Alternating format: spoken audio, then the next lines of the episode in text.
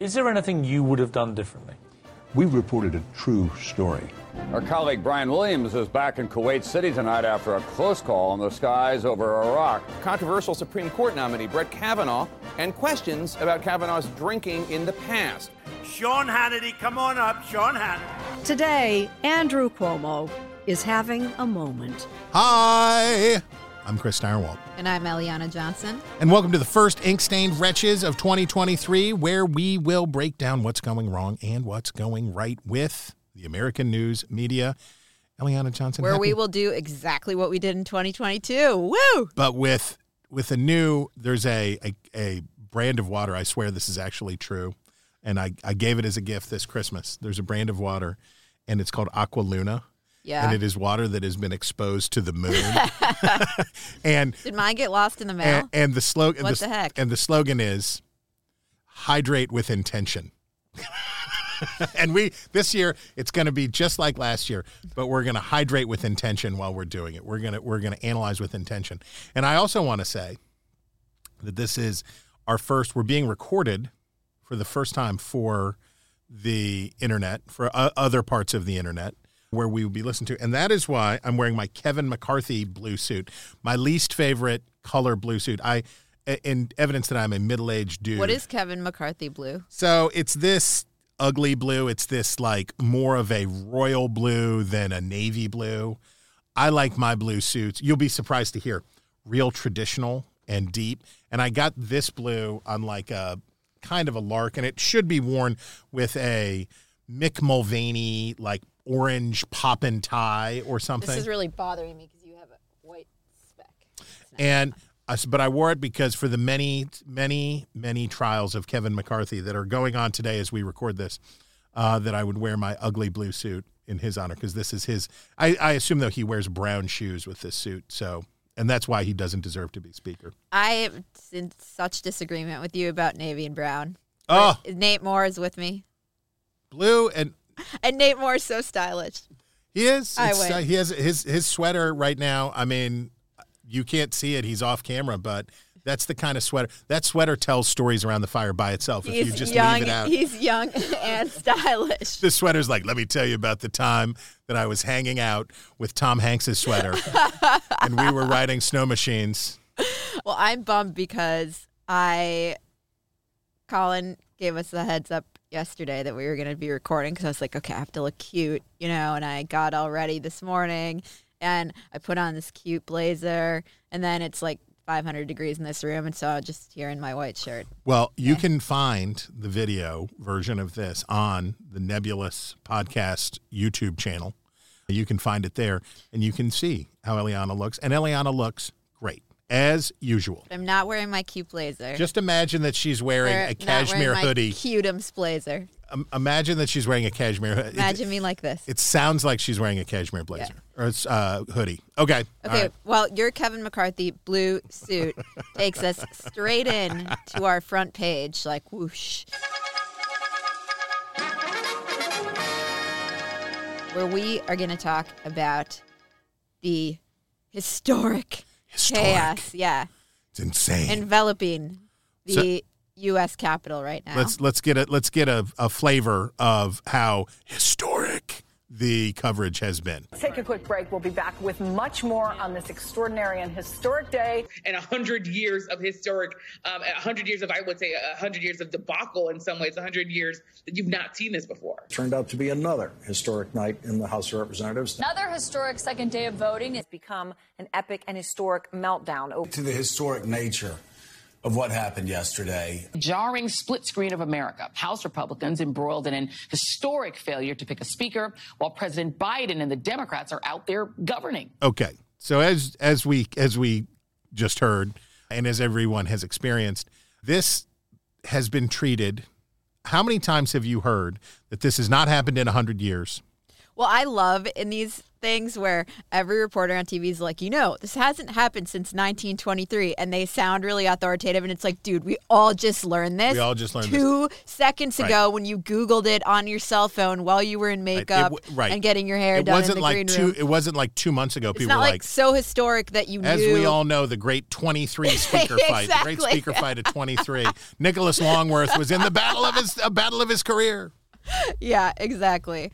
Well, we got couple of pieces of reader mail, so we're flipping the script here, starting with reader mail as opposed to closing with it. But but we have some more at the end, some very good ones at the end. Where so why don't we just answer questions because it is wall to wall TV coverage, but it's not really zooming out that much. And- and it's we- just like seventh vote, and McCarthy still doesn't have it. And we should say that as of this recording, we've been through seven votes. I think we've been through six. Is it seven? Or, or that's right, they didn't vote last night, so we're I'm going to. Google it right now and, and then come back and sound very authoritative. Exactly. Come back and be like, as Yeah. everyone knows, Yeah. Chris.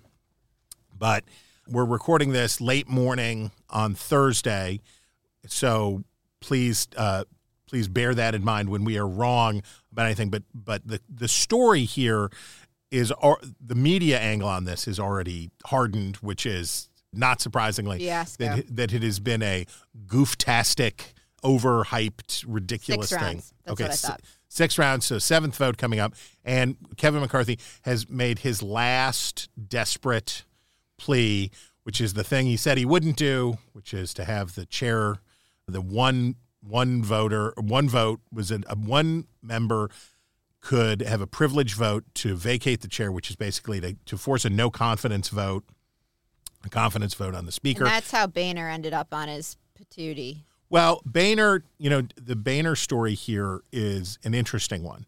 Boehner could have survived the vote that Mark Meadows, brilliant tactician Mark Meadows, that Mark Meadows was threatening him with when he was the head of the, the Freedom Caucus. But you know what Boehner didn't want to do? Keep being speaker. He didn't want to force the normals to do it, right? Because Yeah. he knew he, he saw the chance to pull the switcheroo and basically pull, he pulled the rug out. So instead of forcing the Trey Gowdies of the world to have to go make another painful primary vote in favor of John Boehner, Boehner said, you know what? As in the words of the great philosopher Eric Cartman, screw you guys, I'm going home and he left and it was a it was it was a really kind of a stud move but that of course led to Kevin McCarthy's first whiff on the speakership and then allowed Paul Ryan to say guys I mean if you really really really really really want me to be speaker I guess I will and right now Elise Stefanik and Steve Scalise. Steve Scalise are practicing the faces that they're going to make when they're like really me I guess I mean if you wanted me to, I would be speaker. I had been so focused on getting Kevin elected, I hadn't. It hadn't occurred to me that this would be a factor, but okay. As Elise Stefanik immediately brings drape swatches out and is like, "No, uh huh, uh huh, uh huh, uh huh." Uh-huh. But anyway, uh, so we don't know what's going to happen, but the coverage has been what the coverage has been. Okay. So this brings us to our reader question from Pete A. in Southern Maryland, who writes with a really good question. Dear Wretch Overlords, off to a great start. Perhaps it's because I'm too busy with life or I'm just slow. No, because it's, it's a great question. Can you break down for this slow learner? Pete, you're so self deprecating.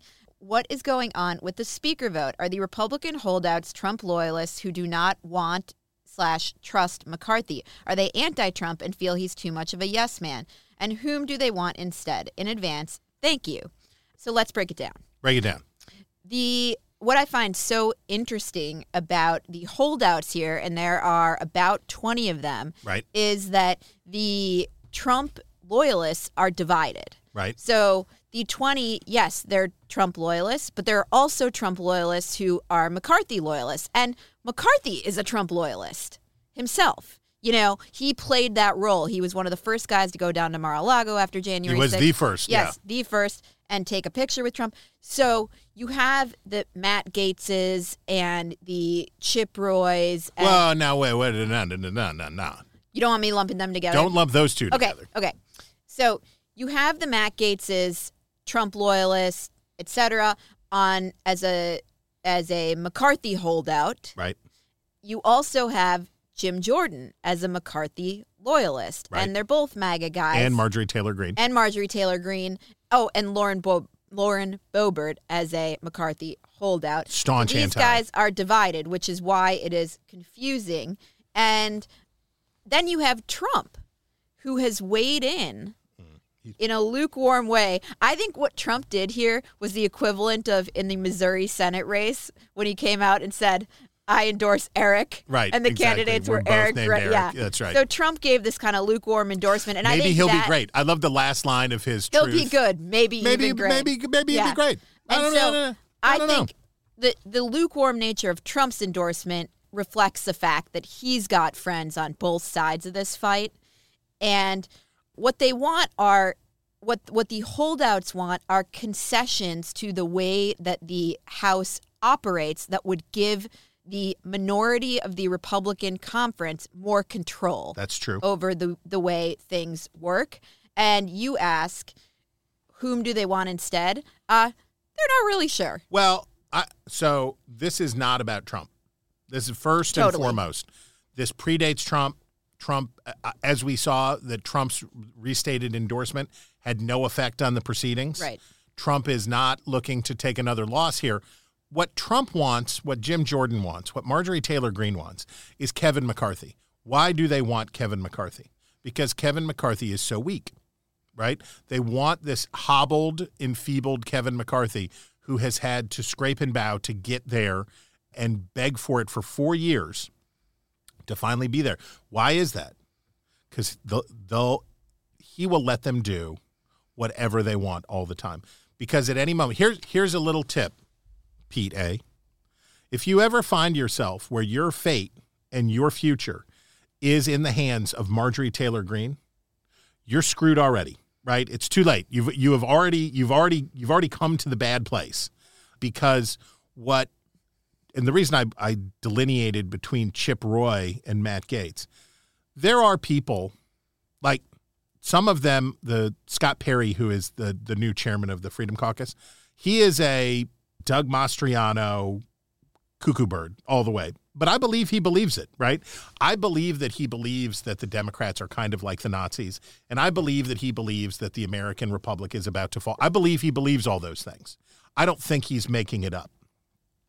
I certainly think that Chip Roy is a conservative, right? I think that he means to be a conservative. I don't know where, what's his name from Kentucky? Comer? No, no, no, the libertarian one from Kentucky. Oh, yeah, Thomas Massie. Massie. Like, there are people. Thank you, Nate Moore. Nate Moore, and uh, the sweater told him though. Uh, the, the, the there are conscientious conservatives who align frequently with the Freedom Caucus, and I believe that that's true. But I also believe that there are goofball people who are, and and this is why it's such a media story. There is not an ideological component to this debate. There are people who are very conservative who have been voting for Kevin McCarthy, more conservative than some of those who have been voting against him. The re- this is about you say procedure, yes, but it's about television, right? It's about being on television. It's about optics. It's about what they're going to do, what kind of stunts. And when you when you get it, It's also about profile. You know, these guys Right. are raising their profile. personality, Yeah. and and that's that's a big part of it. If you think about it, if if you were to boil it down to the simplest way, do you think Dan Crenshaw doesn't want a balanced budget? No, of course Dan Crenshaw would like to have a balanced budget. Is Dan Crenshaw willing to have a debt limit breach in order to try to extort a balanced budget unsuccessfully by the way from Joe Biden? No. So this is this is the same debate that Ted Cruz had with Mitch McConnell in 2013 over the Obamacare shutdown. What are you willing to do in order what tactics are you willing to use to obtain ends that are agreed upon? And it's as I wrote before and I'll say again, the reason that the this fight has been so intense is because the stakes are so low. This is a next to worthless speakership. I do not know why Kevin McCarthy wants this job because it will be horrible because 10 seconds after he gets it, it will the same fights will begin anew. And I figured out that the the size of the Republican majority is a 1.04% advantage in membership in the House. They can't do anything. They have the lower half of one third of the government. They can't do nothing. And this is the reason. If the stakes were higher, people would be acting differently. I agree that the concessions he's made, you know, he's saying, make me speaker and I'll give you chaos, the Right. chaos that you want. Yep, that's that's Um, perfectly well said. Up next, Chris, we're, we're like drastically changing directions, but I I frequently wake up at two or three in the morning and then I'm, you know, looking on my phone and that does not help get back to sleep for anyone wondering. Everyone but, knows the blue light um, screen I is found bad. this wonderful New York Times article that was like the perfect thing to read at this time of the evening by your favorite, Michael Powell. He is great. And the headline How Naming the James Webb Telescope Turned into a Fight Over Homophobia. And I'm just going to read a little bit. From, it was okay, so this is all about The telescope cannot see diversity pulsars. wars in science. Okay. So for for half a decade now, influential young scientists have denounced NASA's decision to name its Deep Space Telescope after James E. Webb, who led the space agency to the cusp of the 1969 moon landing. This man, they insisted, was a homophobe who oversaw a purge of gay employees. Hakeem, and I'm not sure how to pronounce his last name, Olus Oluseyi. That seems right. Okay, who is now the president of the National Society of Black Physicists, was sympathetic to these critics. Then he delved into the archives and talked to historians and wrote a carefully sourced essay in Medium in 2021 that laid out his surprising findings. I can say conclusively, Dr. Oluseyi wrote, that there is zero evidence that Webb is guilty of the allegations against him. a That- typical sellout Okay. from the National, National Society of Black, Black Phys- Physicists. yeah. Just what just what kind of a shill? Just what kind of a shill organization Okay. it typically is. That he figured would be the would be that. He was wrong. In a blog written with three fellow scientists, Chanda Prescod Weinstein, a cosmologist at the University of New Hampshire with a low six-figure Twitter following, said that it was highly likely that Mr. Webb knew exactly what was happening with security at his own agency during the height of the Cold War, adding, "We are deeply concerned Oh, by the implication that managers are not responsible for homophobia." And this article delves deep into the back and forth more reports have been written, official proclamations, this, that, and the other. It is fascinating, but I love that now the the president of the National Society of Black Physicists is like the face of the uh, Exactly. The homophobic patriarchal establishment. Homophobic right. establishment. Yeah, Um, Typical. it's a great piece. Typical. No, no surprise there. New York Times continuing in the same vein of the New York Times digging into the dynamics in the in the woke community. This was a great piece from our hiatus. And by the way, thanks for all of the great response we got to the Chris Cuomo interview. I've heard from a bunch of people. And if you didn't listen to our week after Christmas episode with Chris, I, I recommend it. Go check it out. But in our time away, this was another, the New York Times hit another one. How a dog's killing turned Brooklyn progressives against each other. Are you familiar with the neighborhood of Park Slope in Brooklyn? I am familiar. When I tell you people that this is the the it's not I'm, tr- I'm trying to think of I'm what, like waiting to see to what you come out with here. What neighborhood, what other neighborhoods I would compare to. But it has a It's hard because Park Slope is usually the comparison. Yeah, Park Like, Slope is it's the comparison. Park Slope, but of- it's got the boss. It's it, it the it's got some Beacon Hill energy from it because so it's basically super rich people with a lot of bohemian energy around it in Brooklyn. Lots of really expensive houses, but these are people who are like we're not elites because we don't live in West, Westchester. We don't live in Short Hills. We're not like those people.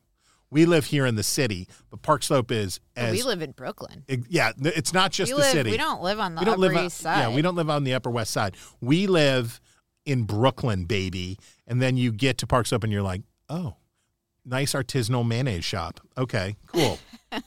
anyway, here's the times. On August 3rd, Jessica Churistic, 40, a professional beekeeper, was walking her dog in Prospect Park a little after 6 a.m. when she saw a man rifling through the garbage outside the picnic house. She had seen the man before, tall, with dreadlocks wrapped in a turban, carrying a long staff and often muttering to himself or cursing, and she usually kept her distance. But this morning there was no room to avoid him. And it goes on It's really well written. It's really well done. And I also will say on John Leland, who wrote the piece, I don't know why I'm didn't I don't know why I saw this. This piece is I am now seeing was from October, but I only just saw it now. Sorry, fresh and updated. But anyway, it's a great piece. It goes on from there and talks about the what ha- basically it's a piece that talks about what happens when the shibboleths of a community are in conflict.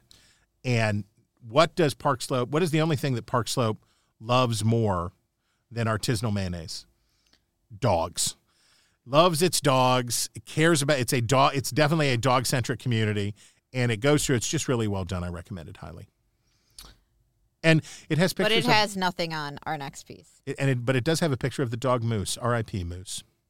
Okay. Up next, we have this. We actually should have done this first because it's bigger news. But this is how the New York Times, over our break, the date on the story, December 26th. Okay. Christmas coverage of the still unfolding FTX drama. This is how the Times covered it. This is a piece by Rob Copeland, who is on hardship assignment at New Providence Island in the Bahamas. It's hard. It's hard to be there. Yeah.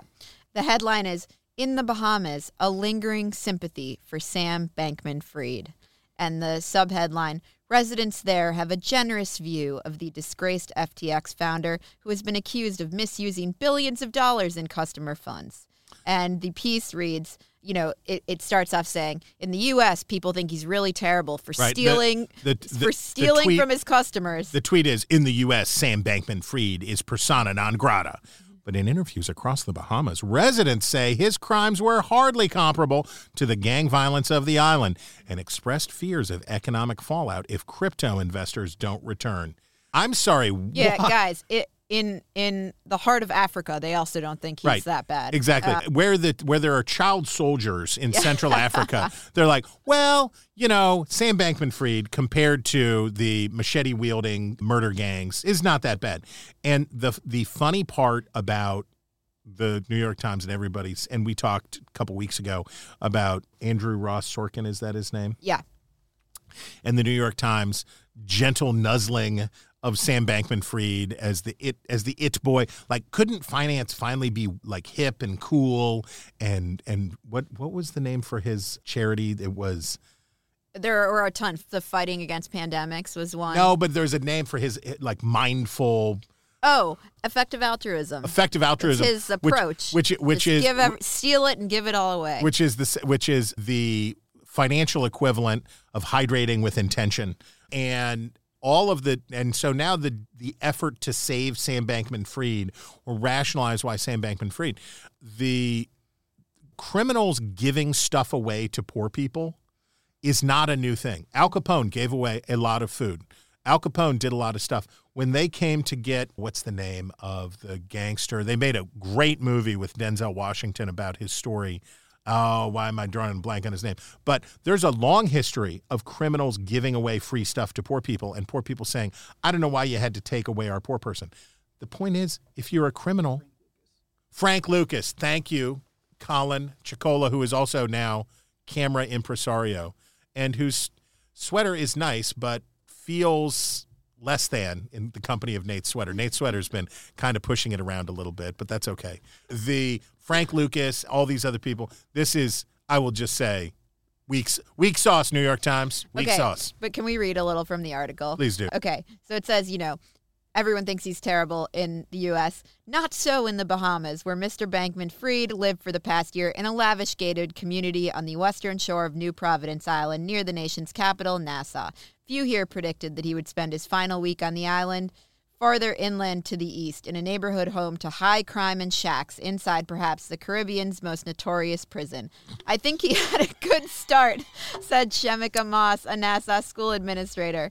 Ms. Moss was shopping on a recent afternoon at a beauty supply shop a few blocks from Fox Hill Prison, where Mr. Bankman Fried was held for a week before he was extradited to the United States on Wednesday to face sweeping fraud charges. He's a Bahamian, she added, uh, as part of the explanation for her sympathies. Hey, New York Times, you know where the most notorious prison in the Caribbean is?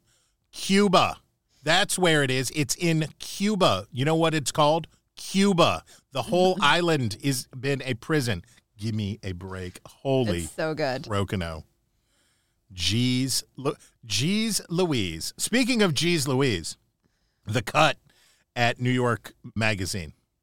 Now, I've seen this happening. So there is a new congresswoman named Delia Ramirez. Oh, oh, wait. Wait. Sorry. Can I Anything. just add? So the Washington Post had the compliment, the complimentary story to Well, the New York was- Times' Oh, Sam on Sa- Bankman-Fried. SBF? Yeah, but it was about his girlfriend Caroline Ellison, and the headline I'm putting in the link so you'll get, you can get it in the newsletter. The headline was Caroline Ellison wanted to make a difference. Now she's facing prison.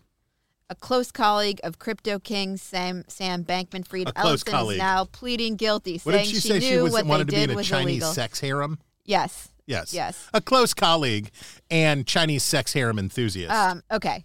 So, I but I interrupted you. no, no, no. Go, I go, go. definitely did not want to miss out on re On rethinking. the difference she wanted to make. yeah, she wanted to make so much of a difference, and she did it by trying to live in a polyamorous estate, A polycule. a polycule. Right, exactly.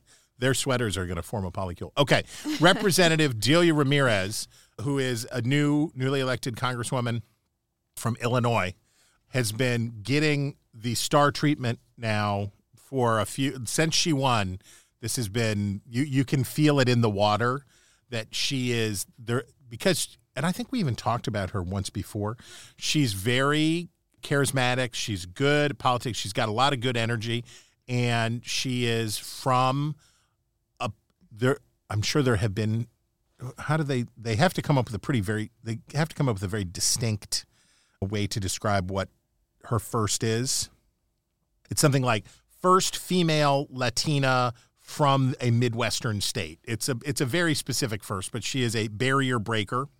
And the reason that she is popular is for the same reason popular in the press is for the same reason AOC and others were. She had an unlikely story.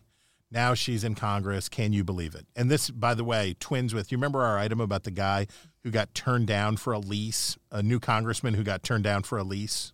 No. He's he failed the credit check. No, I don't remember. Yeah, yeah, yeah. We did. Yeah. It- well, maybe that was when Christine Rosen was here, but yeah, that I wasn't here. it, it was the new congressman who got elected and tried to get a place at the wharf, and he Definitely he, not he, here. fa- he failed the background check or failed the credit check. Anyway, here's so she is definitely part of this energy, and I want to get to the part where she talks about her her understanding of housing because of her background. Now, I want to tell you all, by the way, that a member of Congress makes $177,000 a year. That's enough money, right? That is that is enough money. And she says the following.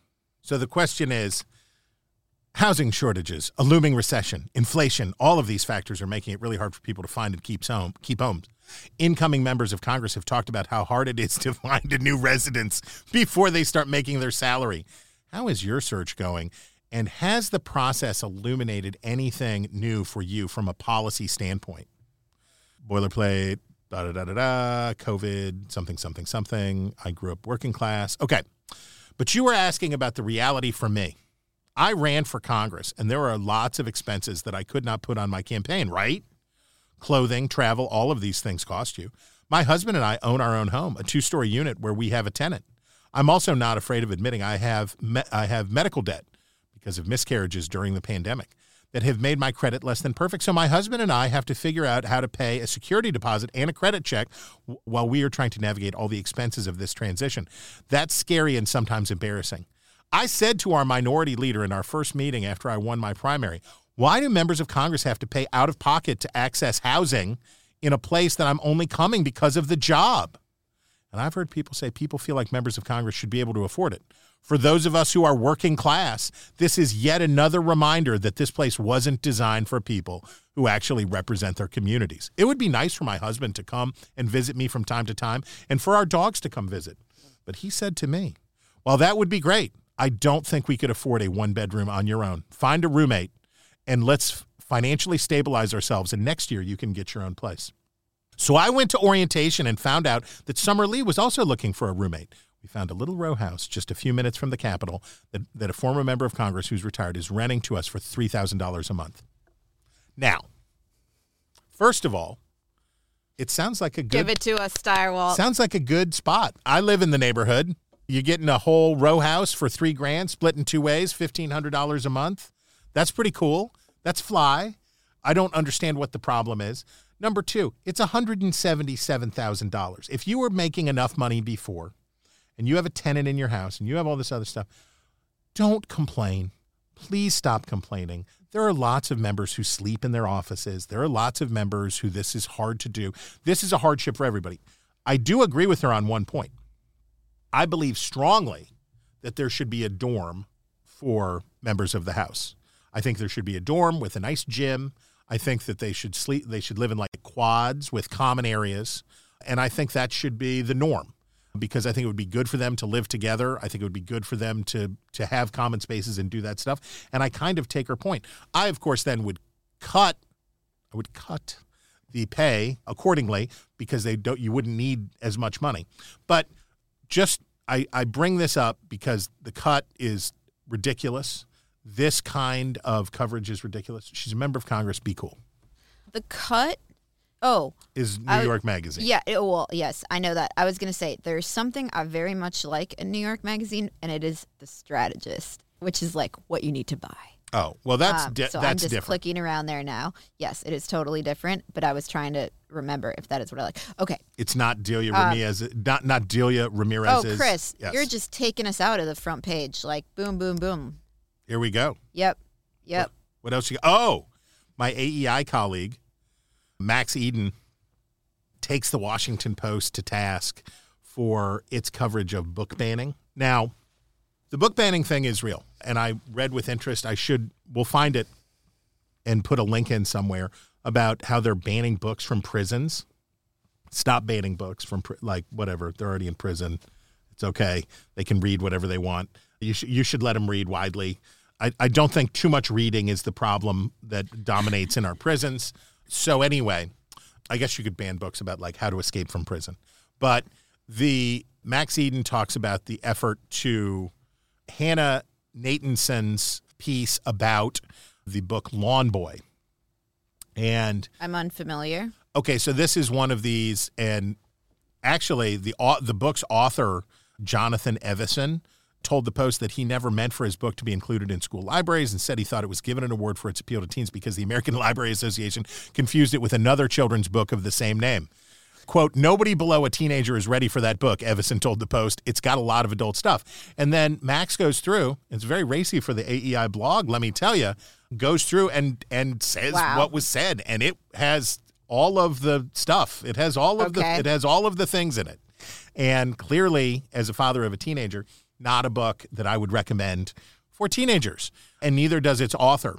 And he goes through, Max goes through and basically says, if you can't say in the Washington Post the things that the book was banned for, accusing the people Yeah. who want the book to be taken out of school libraries of being racist, then that is a profoundly and fundamentally dishonest argument, right? If you can't say, that's like, I forget which actor it was, was on a panel show, and there was a white guy who was saying about the N word, like, well, why should words be banned? And I, I want to say it was Samuel L. Jackson, but it was somebody like Samuel L. Jackson who said, go ahead and say it. What word is it that you want to say that you think it's unfair? And he's like, well, you know, I'll get in. Tr-. It's like, no, no, I'm giving you permission. Say the word, and he wouldn't say the word. If you can't eh, include the passages from the book in an article in which you're saying that the detractors aren't sincere, but it's really racist, then you are getting it wrong. And I'm not saying she was getting it wrong on purpose, but I'm saying, think about it, lady. We have a really special one up next, Ooh. which is Time Magazine's uh, book review. It's a review of a book, and the headline of the book review is "The White Supremacist Origins of Exercise, comma, and six other surprising facts about the history of U.S. physical fitness." It is a doozy. You you you are right indeed. quote so this is a review of a book fit nation the gains and pains of america's exercise obsession out this month Get Um, it? Well, you can. okay Another big turning point is 9 11. You see a boom in the CrossFit mentality, almost like militarized fitness and girding yourself and your body for a fight. Not necessarily, by the way, in the 1950s, 1960s way of fighting for the U.S. Army, but more like you need to know how to perform functional fitness to protect yourself if things go wrong. At the same time, you see an emphasis on wellness, self care, and healing and being meditative in an increasingly traumatic and unpredictable world. Here, I, I actually, I actually think that the author, I'm, I'm actually, the, uh, I think the book is probably better than the article because that is kind of an interesting point. But here's the lead of the article. How did U.S. exercise trends go from reinforcing white supremacy to celebrating Richard Simmons? that evolution is explored in a new book by a historian of exercise, Natalia Mehlman Petrzela, author of the book Fit Nation: The Gains and Pains of Marriage. Blah blah blah blah blah. It is if you if if you wrote a book, Eliana, that was ninety nine percent about uh, the history of podcasting, you had one chapter in it that was about race and podcasting, I can guarantee you that the Time magazine would be like racist podcasting, the the bigoted origins of the microphone because it just they cannot resist it. They cannot resist it. You got to talk about this one because I didn't see it. Okay, so but I do have a question related to it. So, so as of the, as of this recording, Damar Hamlin, player for the Buffalo Bills, is still in intensive care after a cardiac incident on the field early in this week's Monday Night Football game, and I really want to credit Joe Buck and the broadcasting team uh, at ESPN because, from a coverage standpoint, now look, what's gone on since then? I've heard people accuse the league of racism in the media for not canceling the game sooner, and this has turned into a a, a typical morass of media blatherskite. But the presence of those broadcasters and the way that ESPN handled it, and what a difficult thing. Let's take a little listen to how it went. Just don't know what the next step is. Whether we're playing football here tonight, which seems hard to fathom. If this game will be pushed to another night this week. But as has been said many times already, who cares? This is about Damar Hamlin, his health, and how he is at this moment and what his status is. So you can imagine, you know, do, do you ever watch sports? Only like by osmosis, because except basketball sometimes. You okay. know, I get into college basketball. No, other than that. So no. sports broadcasting, to do it well, is one of the really. I, I have incredible admiration for sports broadcasters. Like I love the great Keith Jackson, and unpopular opinion, and I, I'm probably biased by the fact that I grew up listening to his dad, Jack Buck, the voice of the St. Louis Cardinals. But the I think Joe Buck does a tremendous job to to to do that and make it interesting. You know how long it takes to do an NFL game? You're on air for four hours, and you got to keep talking about it. You got to know all the stuff. Buck knew the player who it was, and just the presence. I thought it was really cool. I thought it was it was good. It was good sports journalism. My related question is that I saw this headline. Skip Bayless apologizes for tweet after Damar Hamlin's collapse. What did he tweet? I did not understand why this was controversial at all. What did he say? Um, so Fox Sports host Skip Bayless apologized for hosting his FS1 show. Apologize, yeah, Tuesday morning, yeah, following controversial tweet. He tweeted, "No doubt the NFL is considering postponing the rest of this game, but how? This late in the season, a game of this magnitude is crucial to the regular season outcome. Dot dot dot, which suddenly seems so irrelevant." That sparked outrage on Twitter from a number of current and former athletes. I did not understand at all what was controversial. Well, I mean, the sad story of the NFL and the concussion debacle in the NFL, the allegations of the cover up, and what happened with traumatic brain injury in the NFL is to the NFL as child molestation is to the Catholic Church everything that comes after it, every decision, everything happens in the context of that, right? When you have a monstrous thing happen, it changes the organization in these profound ways. The NFL is also constantly riven by allegations of racism. Constantly. This is a black player So this is a more freighted moment because here's the here's the story that many around the, the coverage of the NFL would would tell you that the NFL treated black players like animals, exploited them for profit, let them be injured, let them be crippled, let them be brain damaged, didn't care about them, took the money and ran away. So now, if you're Roger Goodell, if you're the NFL, or if you're covering the NFL, anytime you have an physical, que- if you, you have an injury question, or you have, especially if it involves an African American player, it's a whoa moment. And this explains the, the there's nothing wrong with what Skip Bayless said, right? That's true. That's an accurate statement. He's a journalist. He made an accurate statement. But of course, you're not supposed to say those things um, because we'll we'll do a spe- oh the next time you're on vacation we'll get it we'll get a sports fan in here and we'll do You to- that's a great idea. and we'll just do I hate ESPN 50 reasons. No, we'll do a breakdown of we'll just do an all sports journalism show and all of the all all of That's the non-sports idea. fan. Je- Jessica can skip.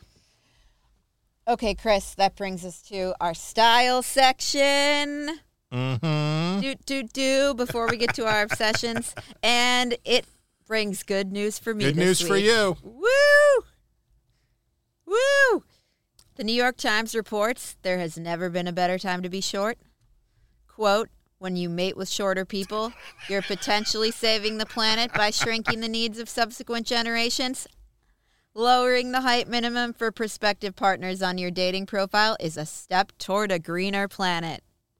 Now, I don't know uh, What? Mara Altman is the writer, is the author of this piece. It's in the opinion section of the New York Times. I take it Mara Altman has a short son who is on a dating app somewhere. It's like, ladies, you keep saying six foot and over. What about the five seven guys, huh? What about the five seven guys? My favorite part of this piece is I got to find it. Oh, here it is. She. Th- this is the tell. She says. She writes. My husband, who is five foot six, said it would have been easier to be tall than have put the effort into developing his wit.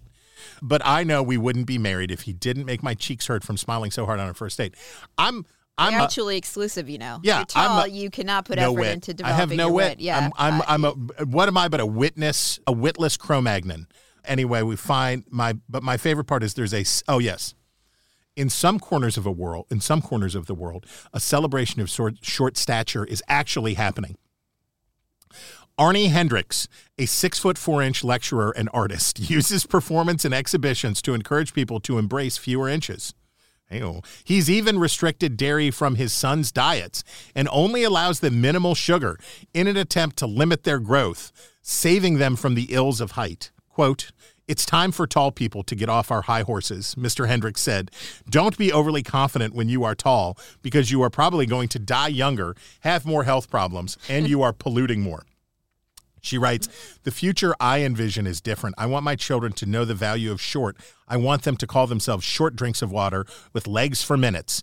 When one yells, I'm the shortest, I hope the other will bend his knees to gain an advantage, shouting, No, I'm the shortest. Hey, Arnie, you sound like a fun dad. You sound just delightful. That you're like, Nine, you must be shorter. We are limiting your dairy intake. No cheese for you. This Uh, is amazing. Amazing. Chris, it is time for our obsessions of the week, where we break down these stories that we can't get out of our heads. And I am giving love to some student journalism this week at Mhm. Nate Moore's alma mater, Princeton University. Mm-hmm. This was before Christmas, actually. So I'm going back in time, but this piece is so amazing. The headline is Three Princeton DEI staff members resign, alleging lack of support. And the piece is long. Everyone should read it. What does DEI It's stand for? Diversity, equity, and inclusion. And it painstakingly documents the evidence provided by the staff members for Princeton's lack of support. And they quit. Oh, these are the these are the heads of this agency. They no, it's well. There are several departments. There's a D, DEI in athletics and DEI in Oh. admissions and DEI everywhere. So, one of the people who resigned, this is what he cites as the school's lack of support. He says, Oh, sorry, they said, I can offer one specific example. When I made a request to go get the monkeypox vaccine in New York, they said, Shoal is HIV positive and they needed the monkeypox vaccine. I explained in an unnecessary level of detail that I needed to take a day off to go into New York for the appointment. The response to my repre- request was, Well, can you still join the staff meeting in the morning? And I was like, Okay, yeah, I guess I can do that. They were later asked to work on the train on the way up to the city up until their appointment time. These are My monsters. God. These are monsters. And then they says it was frustrating because there was a complete lack of empathy, much less consideration for the context of a queer person trying to survive yet another plague. How could you be expected mean, to work on the train? I- How could you be expected Up to until work the on time the time of train your doctor's until the time you get a vaccine? How could you be expected to do that? What on earth? But it is it is littered with examples like this and it really is revealing about you know what the people who staff these DEI offices consider hardship. Well, I want to credit the Daily Princetonian. This is a this is good journalism. It's thorough. It's Thorough. it's very packed thorough. with memorable anec- and you know my motto: pack it with detail. it's so good. It's packed with detail. It this is we need to develop a Inkstained Wretches Collegiate Journalism Prize because we had our first winner, the greatest of them all, which was from the Yale Daily News from last year, which about was daylight savings Da- time. Uh, d- Yale daylight savings time. Yale students' hardest hit. Daylight sa- the, the- Yeah. a, a, a, a pay on to those who stand up against daylight savings times. But this would be so far the front runner for this year's good. award. Excellent. The re- the, the Recho. Okay, mine is art at Cap Washington. And no surprise. Art at Capitol honors 141 enslavers and 13 Confederates. Who are they? Well, I wonder. And it, by the way, it's flagged Washington Post exclusive. You can't get this. You can't get this anyplace else. There's nobody else. You can't just go walk around the Capitol and see these pictures. I don't know whether you know. Did you know that George Washington owned slaves? I had not heard about. Oh, wait a minute. That's right. I learned that in third grade. I know. I know it. Anyway, one third of the artworks in the Capitol depict enslavers or Confederates. Of the 31 people identified in the painting, General George Washington resigning his commission displayed in the Capitol Rotunda, 19 were enslavers. Gillian Brockell writes what I can only describe as the most obtuse and detailed obtuseness piece imaginable to talk about this as if she just arrived, right? She writes this piece as if she had just walked off a spaceship and someone said, "Did you know that these pe- some of these people own slaves?" What? You are you suggesting that Thomas Jefferson uh, owned slaves? Not just that, he had sex with one of them all the time. Her name was Sally Hemings. They probably had kids. We know. Oh my gosh, we know. And to go through this and do it, it's just, we know. We know. And it's exhausting.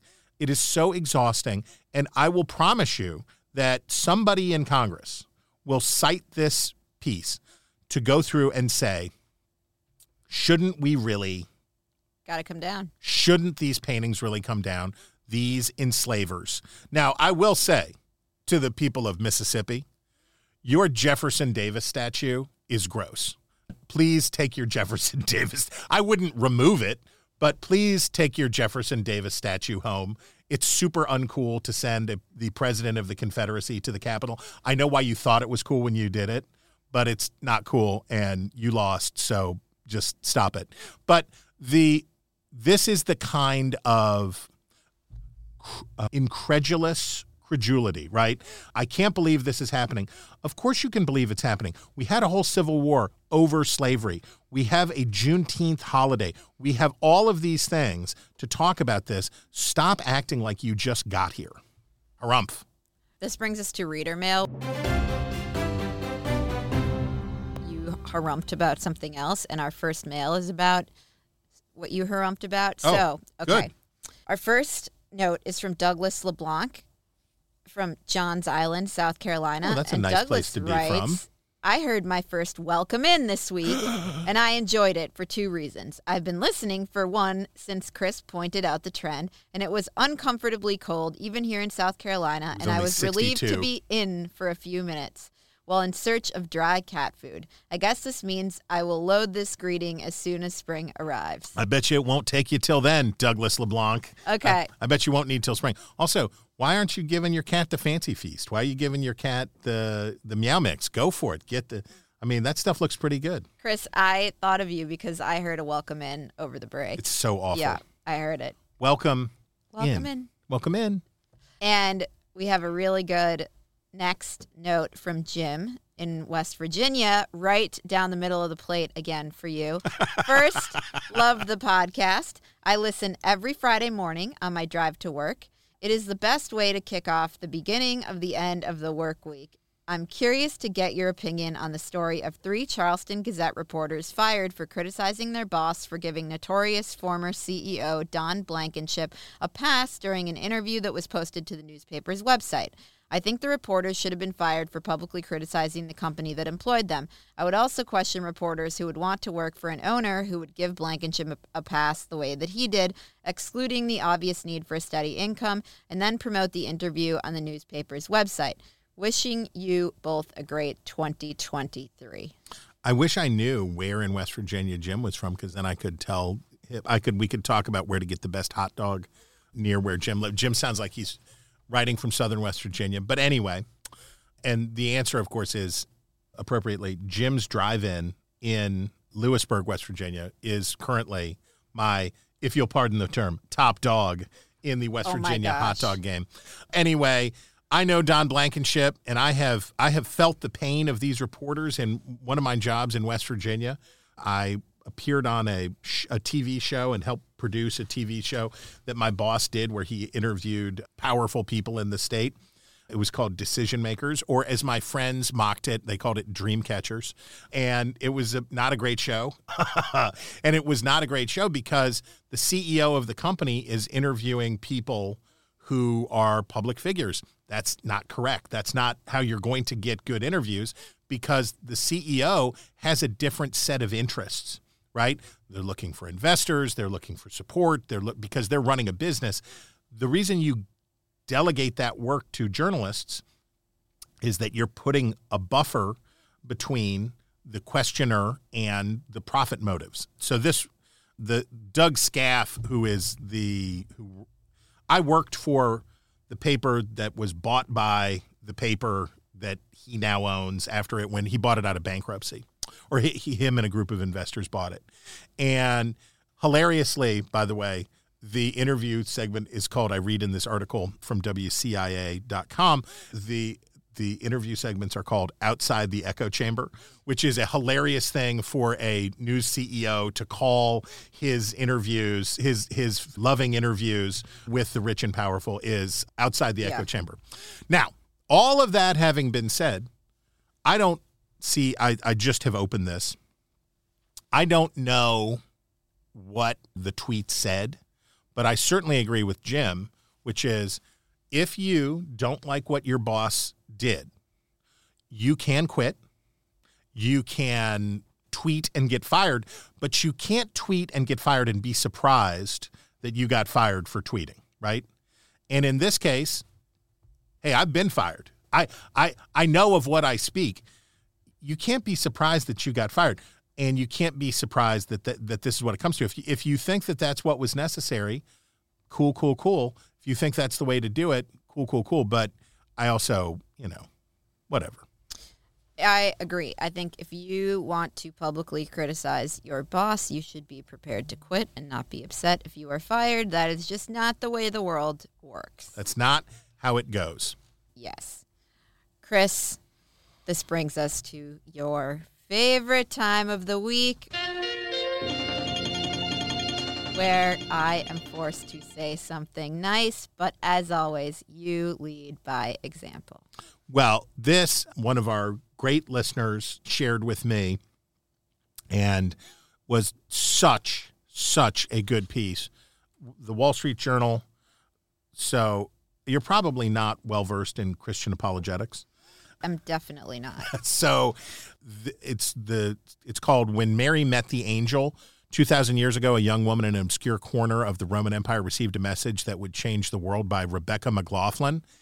And I got to tell you, for a non-believer or a accident like a a Christian adjacent or for a person of a different faith, you will seldom read an essay that better encapsulates the point of Christianity, the argument for Christianity, than you will in this wonderful, wonderful piece. And she writes, I'll get choked up reading it, so please forgive me in advance. The equal valuing of men and women is one piece of this paradigm shift. In a misogynistic ancient world, Jesus' validation of women lifted them up to an equal footing with men. The first people to believe he had been raised from the dead were women, and ever since, the Christian population has been disproportionately female, unlike adherents to the second and third largest religions, Islam and Hinduism. Of course, we are painfully aware of the ways that Christians through the ages have not lived up to Christian ethics. The th- history of race based slavery and subjugation by self identifying Christians in America is one example. Slavery was endemic in the ancient world, and Christianity was mocked in the second century as a religion of slaves. As Christianity spread, it effectively eradicated slavery in Europe, making it all the more horrific when the transatlantic slave trade started up in the 16th century. It goes on. It's just so well done. And again, beautifully reasoned, beautifully written, really, really good. I'm bookmarking for myself. Nice. Okay. Mine is much more lowly. Um, not surprisingly. No. Um, my favorite item, because this is something I have been wondering about, which was before Sam Bankman Fried was arrested, and as listeners know, I've been obsessed with this story. He invested in the news startup Semafor. Invested, and I'm using air quotes. Tough and crowd. there has been there has been you know questions. Are they going to get back the money, or what is the deal here? And they have really been dragging their feet, saying we're going to let the legal process play out, and you know basically these ridiculous statements when it does seem like he gave them stolen money, and other news outlets that got money from him are giving it back. ProPublica said that it would return a $5 million donation, etc. So there is a report in the wrap, although it is only one anonymous source, so I want to follow this. Semafor to quote, redeem Sam Bankman Fried investment, dash, in other words, return it. And there's a quote that says, the company intends to redeem the investment, the individual said, who took care not to use the word return but could not specify the difference between redeeming or simply returning the investment. So, we will follow this, but that was my favorite item for the week.